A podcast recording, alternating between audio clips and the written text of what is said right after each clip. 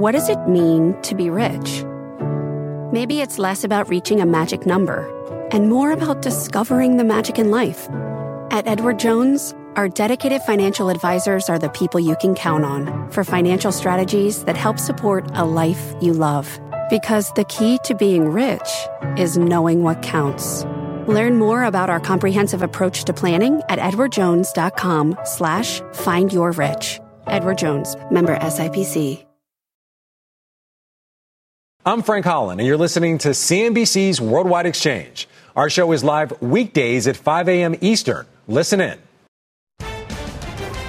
It is five a.m. here at C N B C Global Headquarters, and here is your five at five. We start with stocks back in record territory, but can they keep going higher? Futures, they're fighting for more gains today. Also, earnings will have a say as where to where the averages go. Taking center stage today, the likes of U P S, Microsoft, Alphabet, and more. We're going to tee up the numbers to watch ahead of those reports. And it's not just earnings that will have an impact today. The Federal Reserve kicks off its latest meeting with new calls from lawmakers to cut rates sooner. Plus, new concerns about the resilience of U S consumers, and it may be fading as shares of Whirlpool. They sell off on a weaker-than-expected earnings report. And then later on the show, OpenAI goes on a Goodwill A I tour as it and Microsoft, they face a growing wave of legal headwinds. It is Tuesday, January the thirtieth, twenty twenty-four. You're watching Worldwide Exchange right here on C N B C. Good morning. Welcome to Worldwide Exchange. I'm Frank Holland. Let's get you ready to start the day. As always, we kick off the hour with the check of U S stock futures after the S and P five hundred. It closed above forty-nine hundred for the first time ever, and along with the Dow, locking in its sixth record close of the year. Take a look. Very different picture in the pre-market. You can see it's in the red across the board. Looks like the Dow would open up forty points lower. All right, heading into the final two trading days of the month, the major indices on pace for three straight months of gains, led by communication services. We're talking names like Netflix, Meta, and Verizon, all of them up double digits so far this month. As we await the kickoff to the Fed's latest policy decision today, we have to check the bond market. Take a look. We're actually seeing bond yields decline a bit. The benchmark right now at four point oh five percent, almost four point oh six percent, down a few basis points from the levels that we saw yesterday.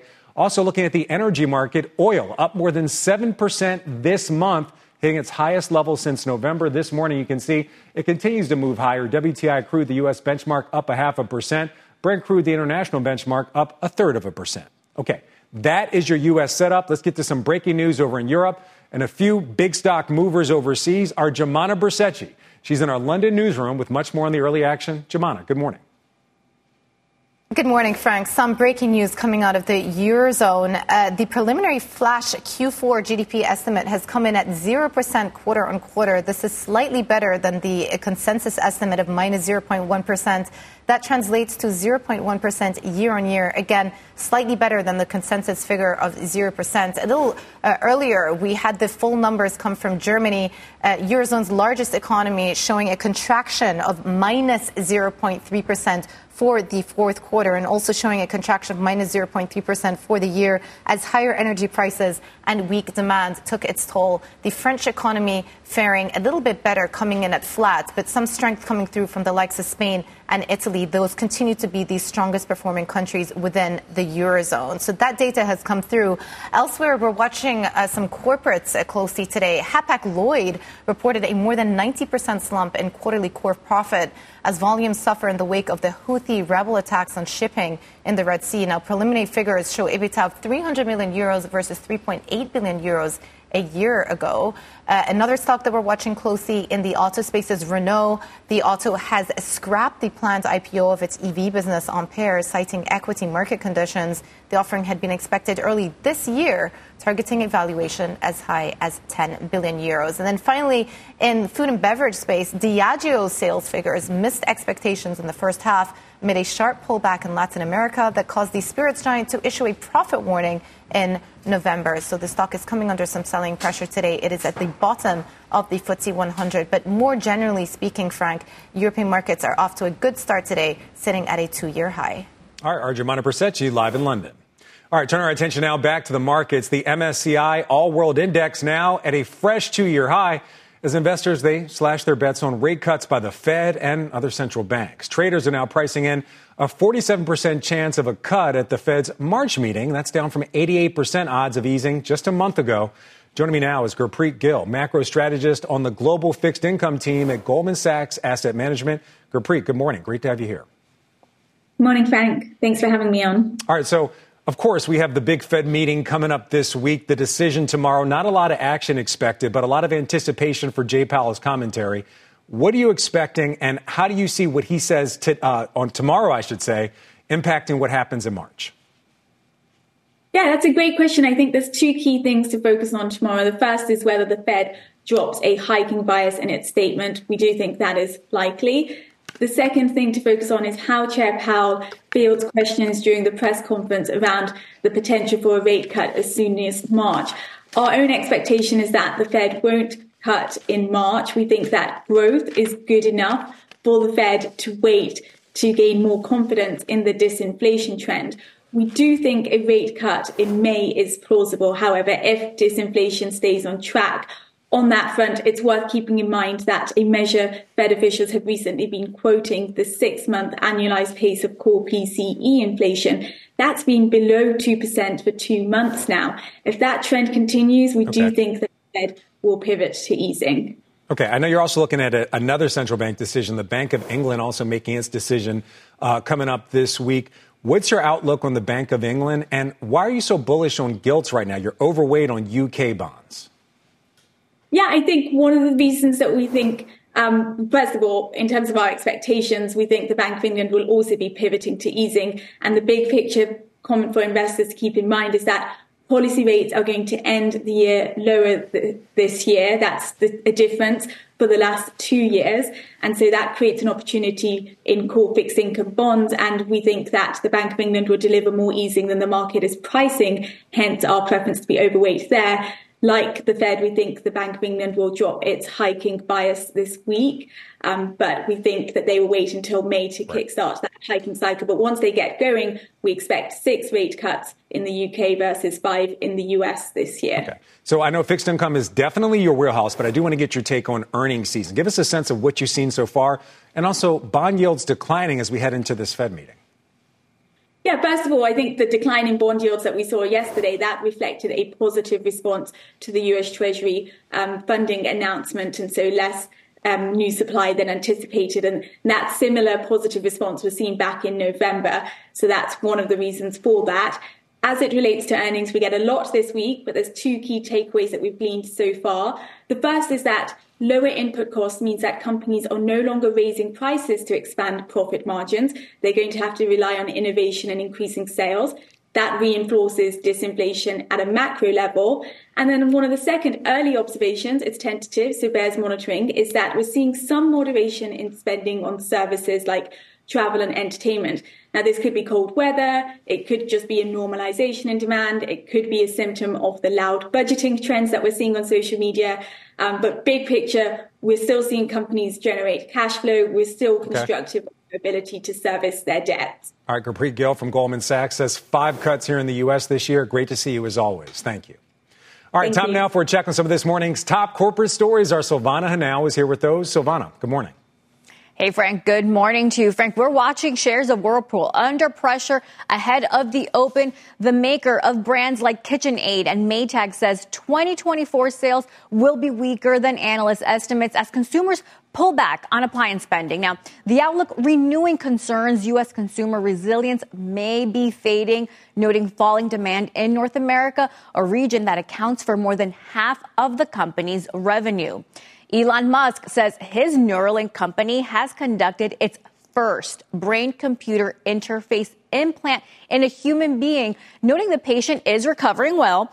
In a post to his social media platform X referring to brain activity, Musk adding, quote, initial results show promising neuron spike detection. The F D A gave approval for the human trials back in May. And I B M has a message for employees still clinging to a work-from-home lifestyle.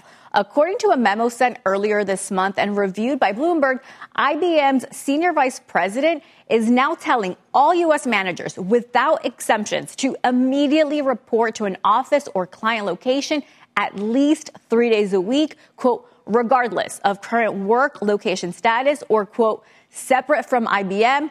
The memo adds those working remotely who don't live close enough to commute to a facility must relocate near an I B M office by August, Frank. Yeah, we are seeing a very broad back to the office we push. Sure are, yeah. Some companies saying three days, other companies want everybody in there every, every day. single day. Yep. Uh, we'll have to wait and see how that plays out. We'll see. All right, Savannah, we'll see you later in the show. Yeah, right. All right. A lot more to come here on Worldwide Exchange, including the one word that investors have to know today. But first, laying out the bull case for U P S, with the company set to report results in less than an hour. Plus, more delays for Boeing's seven thirty-seven MAX jet pipeline and new investor concerns. And then later in the show, getting set for today's kickoff to the Fed's two-day policy meeting, and the lawmakers, they're putting pressure on Powell to act sooner than later on interest rates. We have a very busy hour still ahead when Worldwide Exchange returns.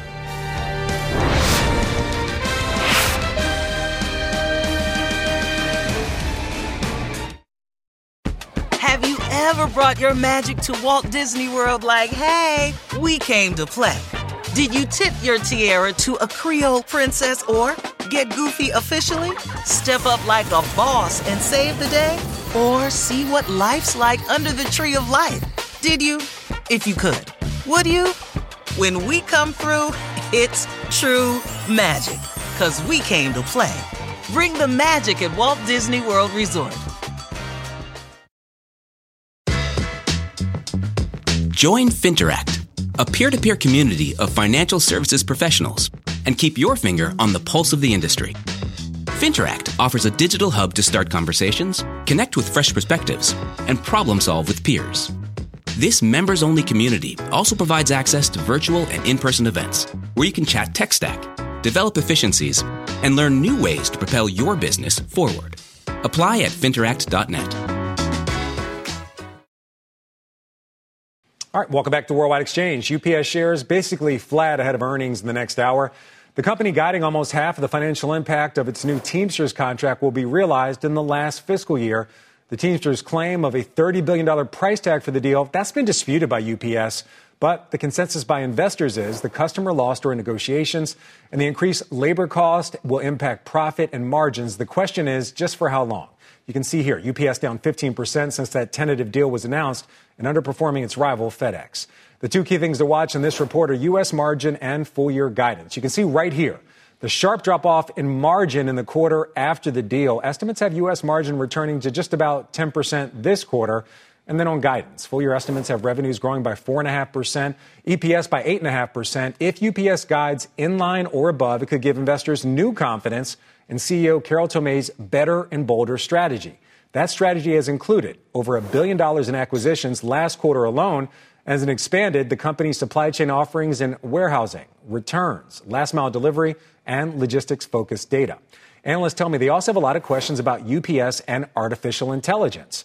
This year, the company opened a new A I and automation-focused facility they call Velocity. This facility uses about seven hundred bots.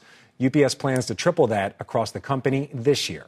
For much more on what to expect, let's bring in Amit Mehrotra, Managing Director of Transports and Shipping at Deutsche Bank. Good morning. It's great to have you here. Thanks for joining us. Morning, Frank. Great to see you. All right, let's start off with this, the stock. What's your price target? What's your rating? What's the number one thing you're watching for in this report? Well, we have a price target of one hundred ninety dollars on U P S, which is quite a bit higher than where the stock's trading at today. We've been consistently bullish about Uh, what Carol Tomé, Brian Newman, the senior management team, is doing at the business to drive long-term uh, value creation. Last year was obviously a blip that uh, reflected exactly what you said, Frank, in terms of the front-end loaded nature of the labor deal and the exacerbation of the strike risk and the volume impact. Make no mistake, uh, the, the labor deal is very, very shareholder-friendly if you have a four- to five-year view, and we think that will be very clear to the market Um, starting in the second half of this year. With respect to what they're going to report under an hour from now, um, we think profits will more than double. That bar chart you showed on margin, uh, the third quarter, we think will be a blip. We think margins will be back to, you know, very high single digits for the company. Yeah, margins are very important for a company like uh, U P S and also its rival FedEx. Um, so you mentioned you have a lot of confidence in Carol Tomé. You also mentioned the C F O, Brian Newman. I've talked to Carol Tomé several times this year, and she said the company has a big push when it comes to A I and automation. How do you see A I and automation impacting this company going forward? What are you expecting when it comes to not only the results possibly being impacted by A I and automation, but also the commentary for forward guidance? Well, this is a company that does, just in the U S, five billion packages per year. Uh, it's really hard to kind of even think about the scale of that business in that context. So little changes in process automation and little changes in efficiency can be multiplied by five billion uh, to give you the cumulative effect it has on the company's return profile. The key thing here is, is that this new labor deal, while it does give the union a lot higher wages, which they highly deserve and is a great thing, I think we all know our U P S driver um, and, and value them significantly. Uh, the key thing is, is that it does not stop this company from automating its sort centers or anything that goes on within the four walls of its many, many thousand buildings in the United States. So again, this is a key thing as part of the labor deal where they can get more efficient. This is a hundred over one hundred fifteen year old company. Uh, many people don't realize. And so automation and modernization are key factors in what's going to propel the earnings power forward. Yeah, I've talked to a number of investors and also analysts. A lot of people are very excited about what she might say about A I and automation as part of this better and bolder strategy. Um, another thing I know you're looking at is the general rate increase by U P S this year. It's almost six percent. Um, but I do have a question for you. Is that going to be a test for U P S? Um, they lost about a million packages a day during the labor negotiations, most of that to FedEx. This this increase in pricing, will this be a test of not only their pricing power, but just how much uh, customer stickiness they really have? Yeah, that's a great point. I mean, I I think the biggest thing that Carol Tomé, the philosophical, the philosophy change that she's brought to this company is really about not giving up price for more volume. The general rate increase is uh, a headline grabber, but it's rather been the rule as opposed to the exception. The question is the company's fidelity to that general rate increase. And, you know, we just recently saw what they did with their fuel surcharge uh, uh, mechanism. Generally, we think price discipline is extremely strong at U P S and FedEx, and that is a huge one hundred eighty degree change in terms of willing to give up volume uh, for for price discipline. The last thing I'll say on this, Frank, we are forecasting a thirty percent increase sequentially in UPS's volumes from three Q to four Q. So while we talk about the million packages being lost, we talk about all that uh, difficulty during the strike risk phase of this company. That is wholly in the rearview mirror, and we think that, you know, volume growth will be better as we as we move forward. All right, U P S reports in just about forty minutes. Amit Mehrotra from Deutsche Bank, your price target for U P S, one ninety. Thank you for being here. Great to see you as always. Thanks, Frank. All right, coming up here on Worldwide Exchange, what's being described as a seatbelt moment for social media as the C E Os of TikTok, Meta, Snap, X, and more, they head to Capitol Hill for what could be a regulatory tipping point. We are live in D C with a preview coming up next. Stay with Wex.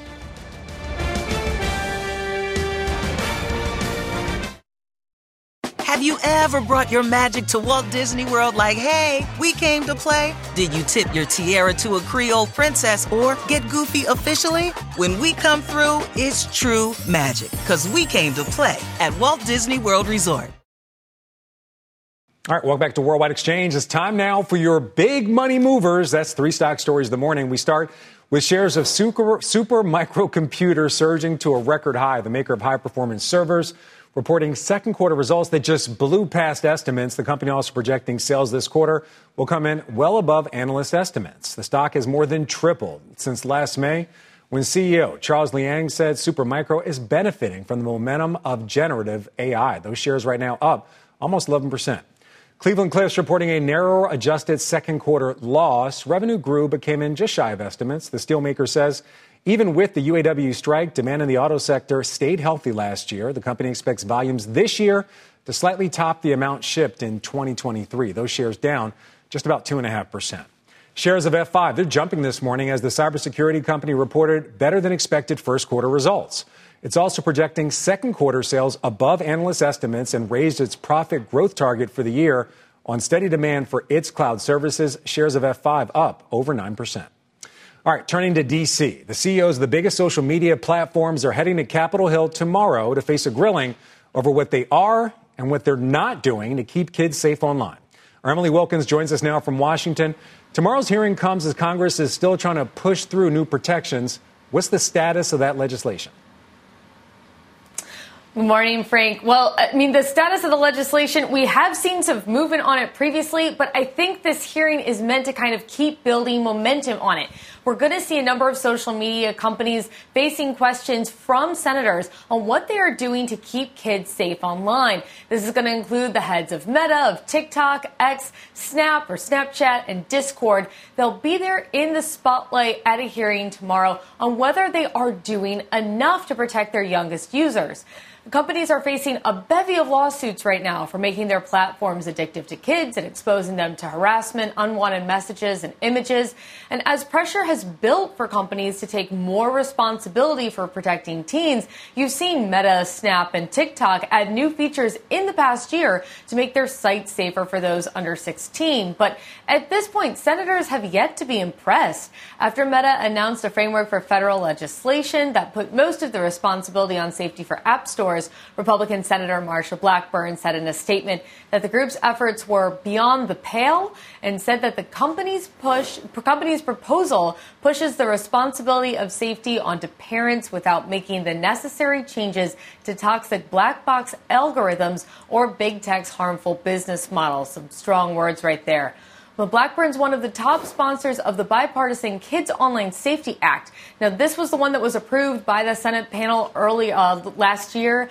The bill requires companies to provide options for protecting teens' information and default to those strongest protections for the younger users. And social media companies would also be held accountable for harms to kids. Plus, researchers could access data from the companies to better study kids online. Now, at this point, only Snap has endorsed that bill, but other social media groups like Meta have asked Congress for a single national standard, as states like Utah, Ohio, Arkansas, and Florida are all moving various pieces of legislation to limit what kids can see online and who can contact them. Uh, Frank, should be a very interesting hearing tomorrow. And of course, the big question is, can they build up enough momentum? momentum with what we hear tomorrow to actually potentially get a vote on the Senate floor? All right, so Emily, obviously a lot of huge names here. We're talking Snap, Meta, TikTok, et cetera. But I want to ask you, despite the outrage of these senators, what is the real likelihood of this bill hitting the floor?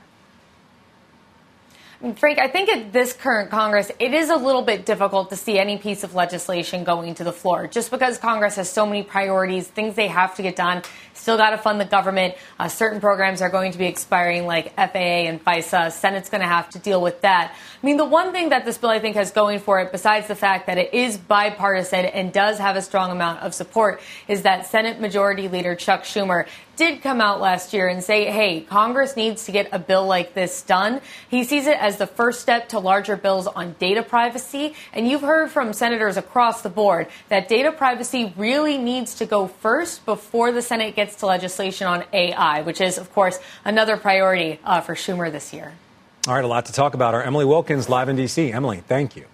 All right, coming up here on Worldwide Exchange, OpenAI. It goes on a goodwill tour as it juggles innovation with a growing wave of legal headwinds. We'll be right back on W E X.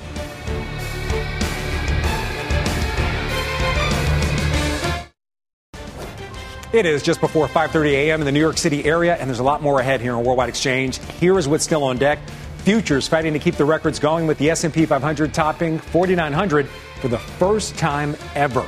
Earnings once again serving as a key driver for the markets today, with two members of the Mag seven in the spotlight. We're going to tee up the key numbers to watch in those results. And the Fed and a rate cut timeline also top of investor minds as the central bank kicks off its latest policy meeting. It is Tuesday, January the thirtieth, twenty twenty-four. You are watching Worldwide Exchange right here on C N B C. Welcome back to Worldwide Exchange. I'm Frank Holland. Let's get you ready to start your day. As always, we pick up the hour with the check on U S stock futures after the S and P closed above forty-nine hundred for the first time ever, and the Dow recorded its sixth record close of the year. But take a look at these futures. You can see a bit of a change in the NASDAQ. It was in the red just a short time ago, now up fractionally, but the Dow looks like it would open up down just about thirty-five points right now. We're also waiting to kick off to the latest Fed policy meeting today. More on that in a moment, but right now we're going to check the bond market. Looking at the benchmark right now, at four point oh five percent, just a few basis points lower. We'll continue to watch bond yields throughout the morning. We've seen them tick just a bit lower as we head into that meeting. Okay, that's your morning setup. Now we're going to turn our attention back to earnings. Once again, the key focus for investors today, with two of the Magnificent Seven reporting, along with a number of other companies. Our Deirdre Bosa is tracking Alphabet. Kate Rogers, she's digging into Starbucks, but we begin with Steve Kovac on Microsoft and the key number to watch when those numbers cross. The key number to watch when Microsoft reports earnings after the bell? Azure cloud growth. Now, look, I bet you thought I was going to say artificial intelligence, but trust me, I'm going somewhere with this. A quarter ago, we learned all that activity on OpenAI has seen is directly benefiting Microsoft's cloud business. That's because OpenAI runs its systems on Azure as part of Microsoft's massive stake in the startup. For Microsoft's fiscal first quarter, Azure cloud growth hit twenty-nine percent, beating expectations by three percentage points. Microsoft credited OpenAI for some of that.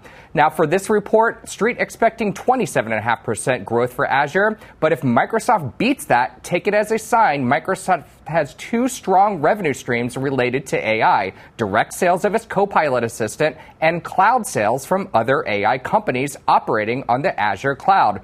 That's especially important after Azure cloud growth slowed dramatically over the last two years as Microsoft helped its customers cut costs. By the way, we're not expecting Microsoft to reveal sales so far for Copilot unless the numbers are really, really impressive. Reports tomorrow is generative A I, specifically when and how they are monetizing it. B of A writes twenty twenty-four could help establish Google as either an A I leader or at risk for further search erosion. On that note, Google's most advanced version of Gemini, that's its latest large language model, is expected to become available early this year, so we will be looking for any further details on the call. Also in focus, layoffs and cost controls. After rolling layoffs to start the year, Wall Street will want to know how it's impacting the bottom line and margins. Finally, pay attention to Google's cloud unit. Last earnings report, a miss in the cloud division overshadowed better than expected overall results. The bar is high for Alphabet. Just last week, it hit a fresh all-time high.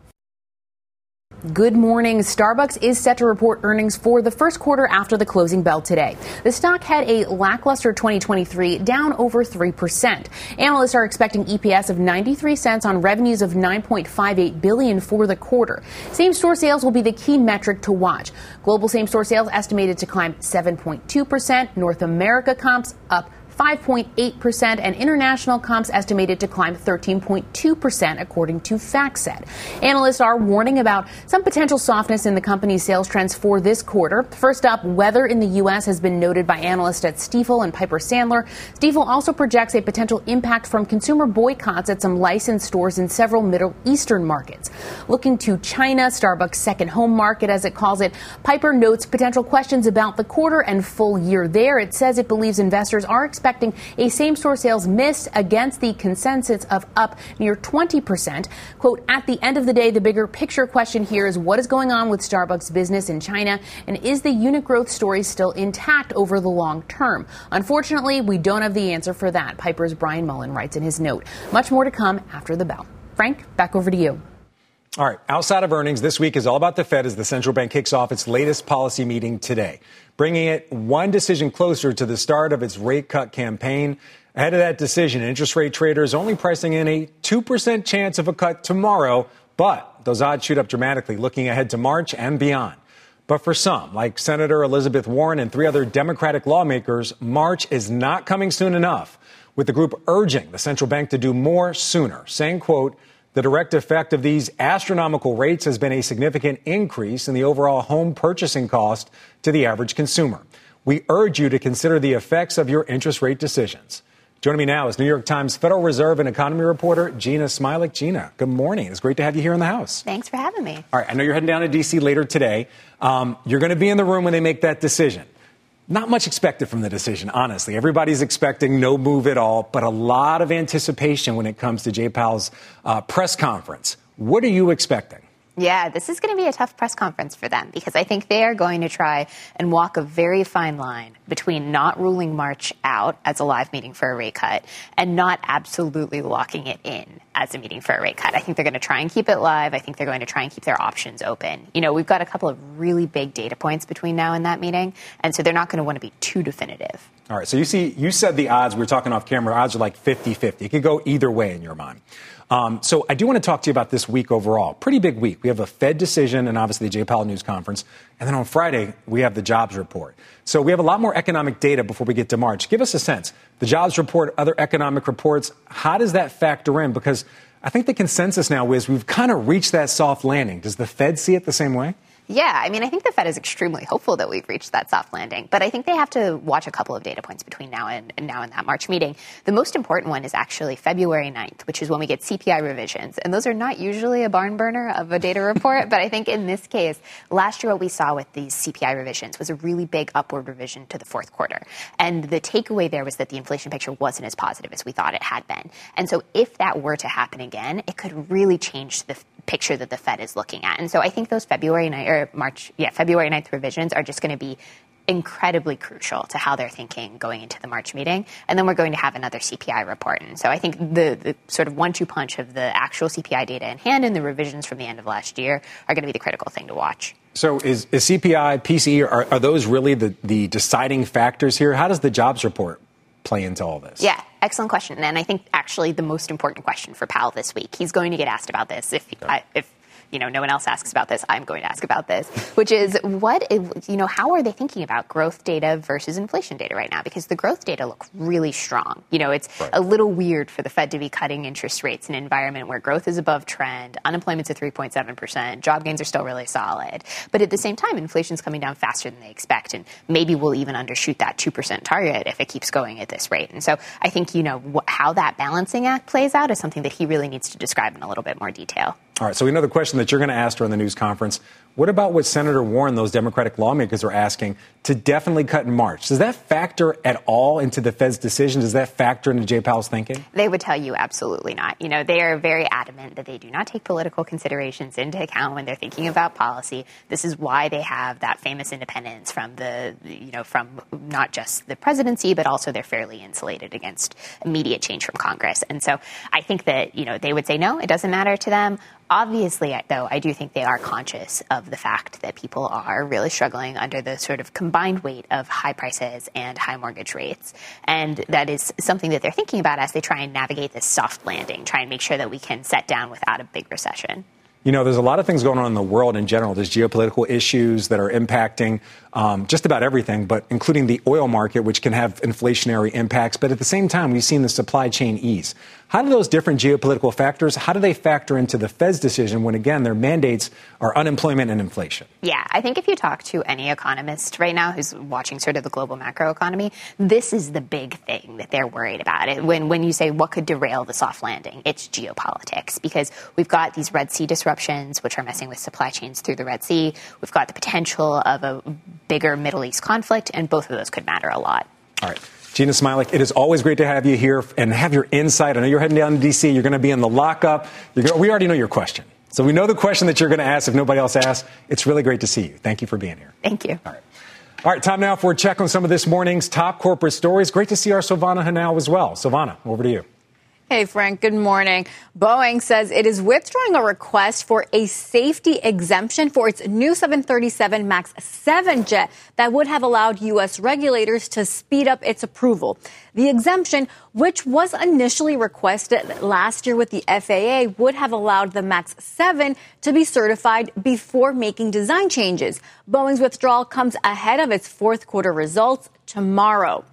The D O J and S E C announcing charges in relation to a nearly two billion dollars crypto fraud. The D O J says the three people charged falsely claimed that investors in Hyperfund, as the scheme was known, would receive substantial returns paid from crypto mining operations that didn't actually exist. And OpenAI announcing it's teaming up with the nonprofit Common Sense Media on a new push to help teens understand how to use artificial intelligence in a safe manner. Common Sense has been working to develop an A I ratings and review system for parents, kids, and educators to better understand A I's risks and benefits. OpenAI's apparent goodwill tour coming as it and primary backer Microsoft face off against a growing wave of legal headwinds over content use, including one from the New York Times, something Microsoft C E O Satya Nadella weighed in on during an N B C News exclusive with Lester Holt. Listen in. I do want to ask you about the New York Times lawsuit um, against against your partner, uh, OpenAI, and yourself about the idea of using their content, using New York Times content to train A I. I know it's a it's a legal open case, and you can only say so much about it, but it does kind of open up a thought about where this information comes from and who ultimately benefits. Yeah, I mean, I think one of the things uh, that is very good, going to be very, very important is both what is the copyright protection as well as what is fair use in a world where there is transformative new technology. Uh, I think that that's really where uh, the copyright laws uh, have to essentially now be interpreted for what is a new transformation technology. We have done this in the past. I'm sure we'll come out with, with the right set of guidelines on what is used for training. That's one thing. That's the transformation side of it. And of course, it's clear that you can't just use copyrighted material and regurgitate anything. Uh, and so those are two very distinct issues. I think we'll, you know, get, you know, the courts will opine on it, and I'm sure we'll come out. And in fact, if we look at, you know, what Japan is doing and other countries are also doing, which is how to think about copyright in an enlightened way in such a so that this new technology can be developed, in fact, new competitors can be introduced, while at the same time protecting copyright. And Frank, OpenAI C E O Sam Altman recently revealed his firm had been in talks with the Times on paying it for the publication's data before news of the lawsuit came out. All right, Silvana, thank you very much. All right, coming up here on Worldwide Exchange, a bullish call on Spotify, sending shares higher ahead of the open. We have the details next. But first, we have some of your top trending stories. SiriusXM becoming a lot less smart, at least in name. The company reportedly signing a one hundred million dollars deal to move Will Arnett, Jason Bateman, and Sean Hayes' SmartList podcast to its platform. The multi-year agreement will provide exclusive content for subscribers, including early access to new episodes. You're also going to get your chance to mix coffee with olive oil. Ugh. Starbucks is launching its olive oil-infused drinks in all U S stores starting today. The Oleato beverages first debuted in Italy last February and were initially met with negative reviews. The C E O talked a lot about it, actually, during one earnings call. Pretty excited about it. I just don't know. Olive oil and coffee.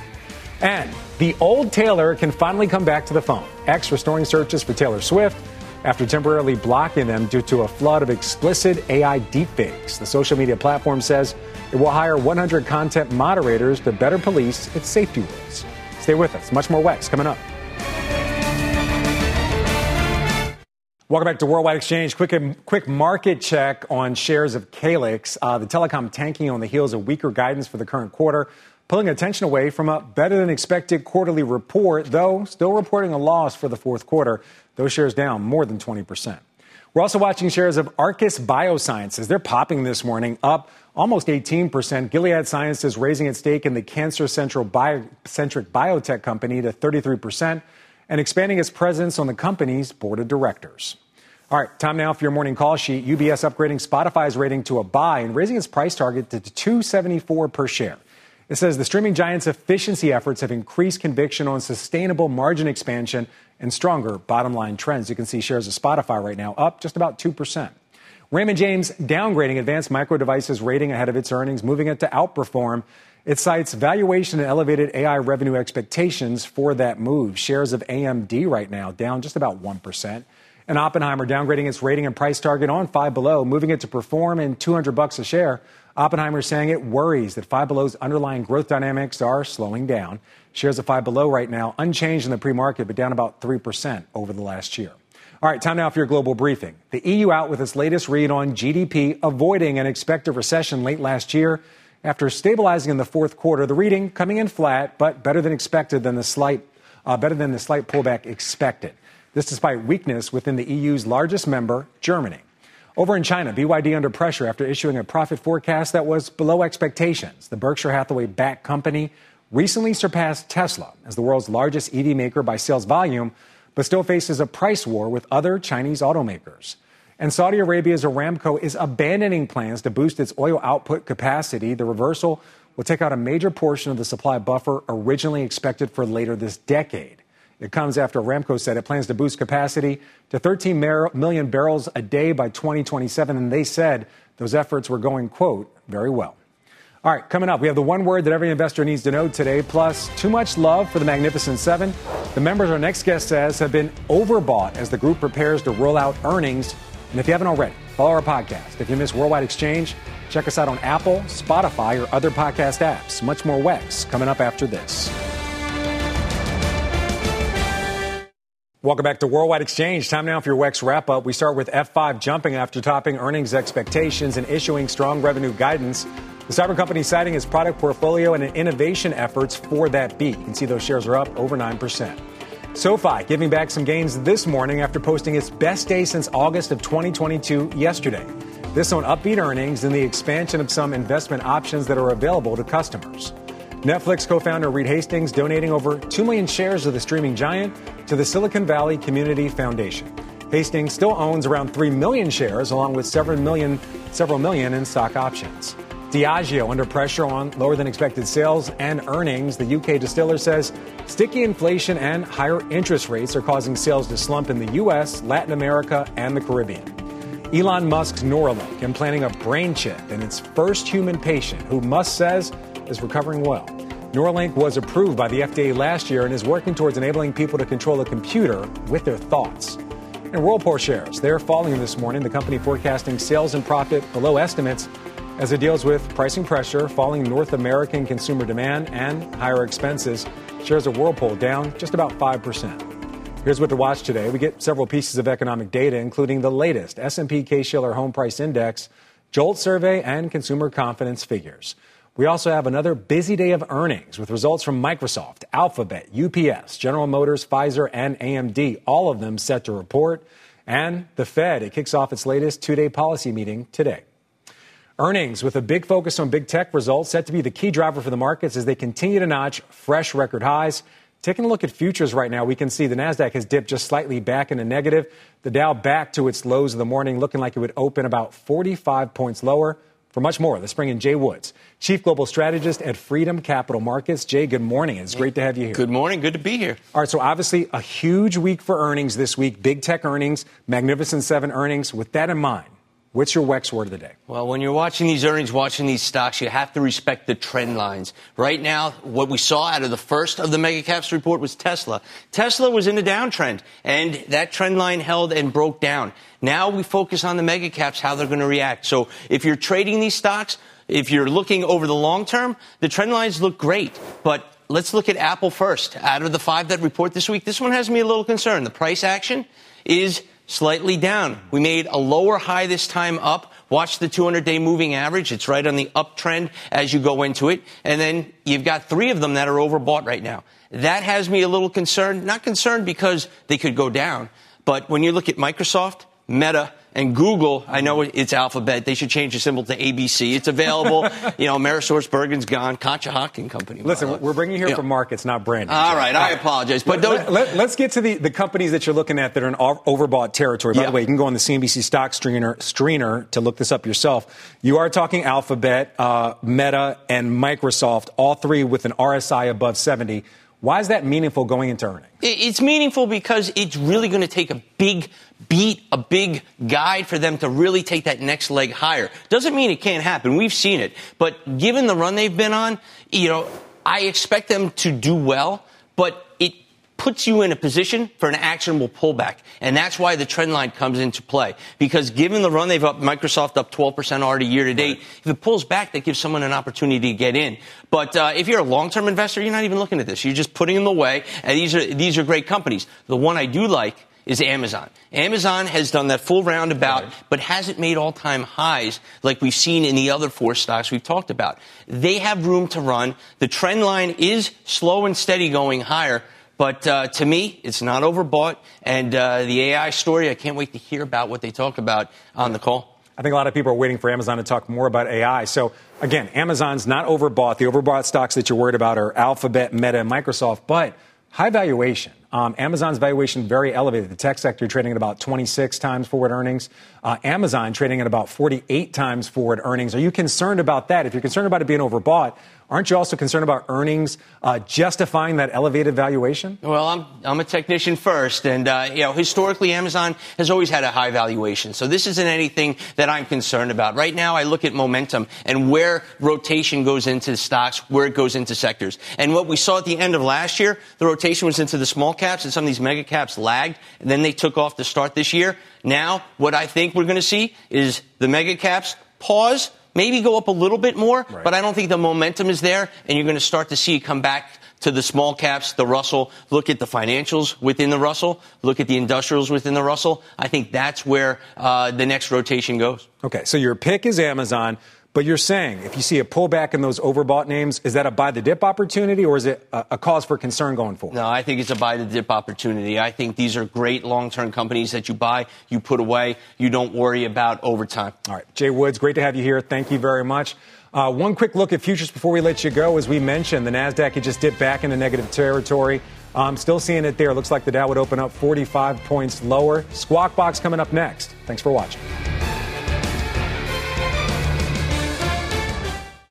You've been listening to C N B C's Worldwide Exchange. You can always catch us live weekdays at five a.m. Eastern. Join FinterAct, a peer-to-peer community of financial services professionals, and keep your finger on the pulse of the industry. FinterAct offers a digital hub to start conversations, connect with fresh perspectives, and problem-solve with peers.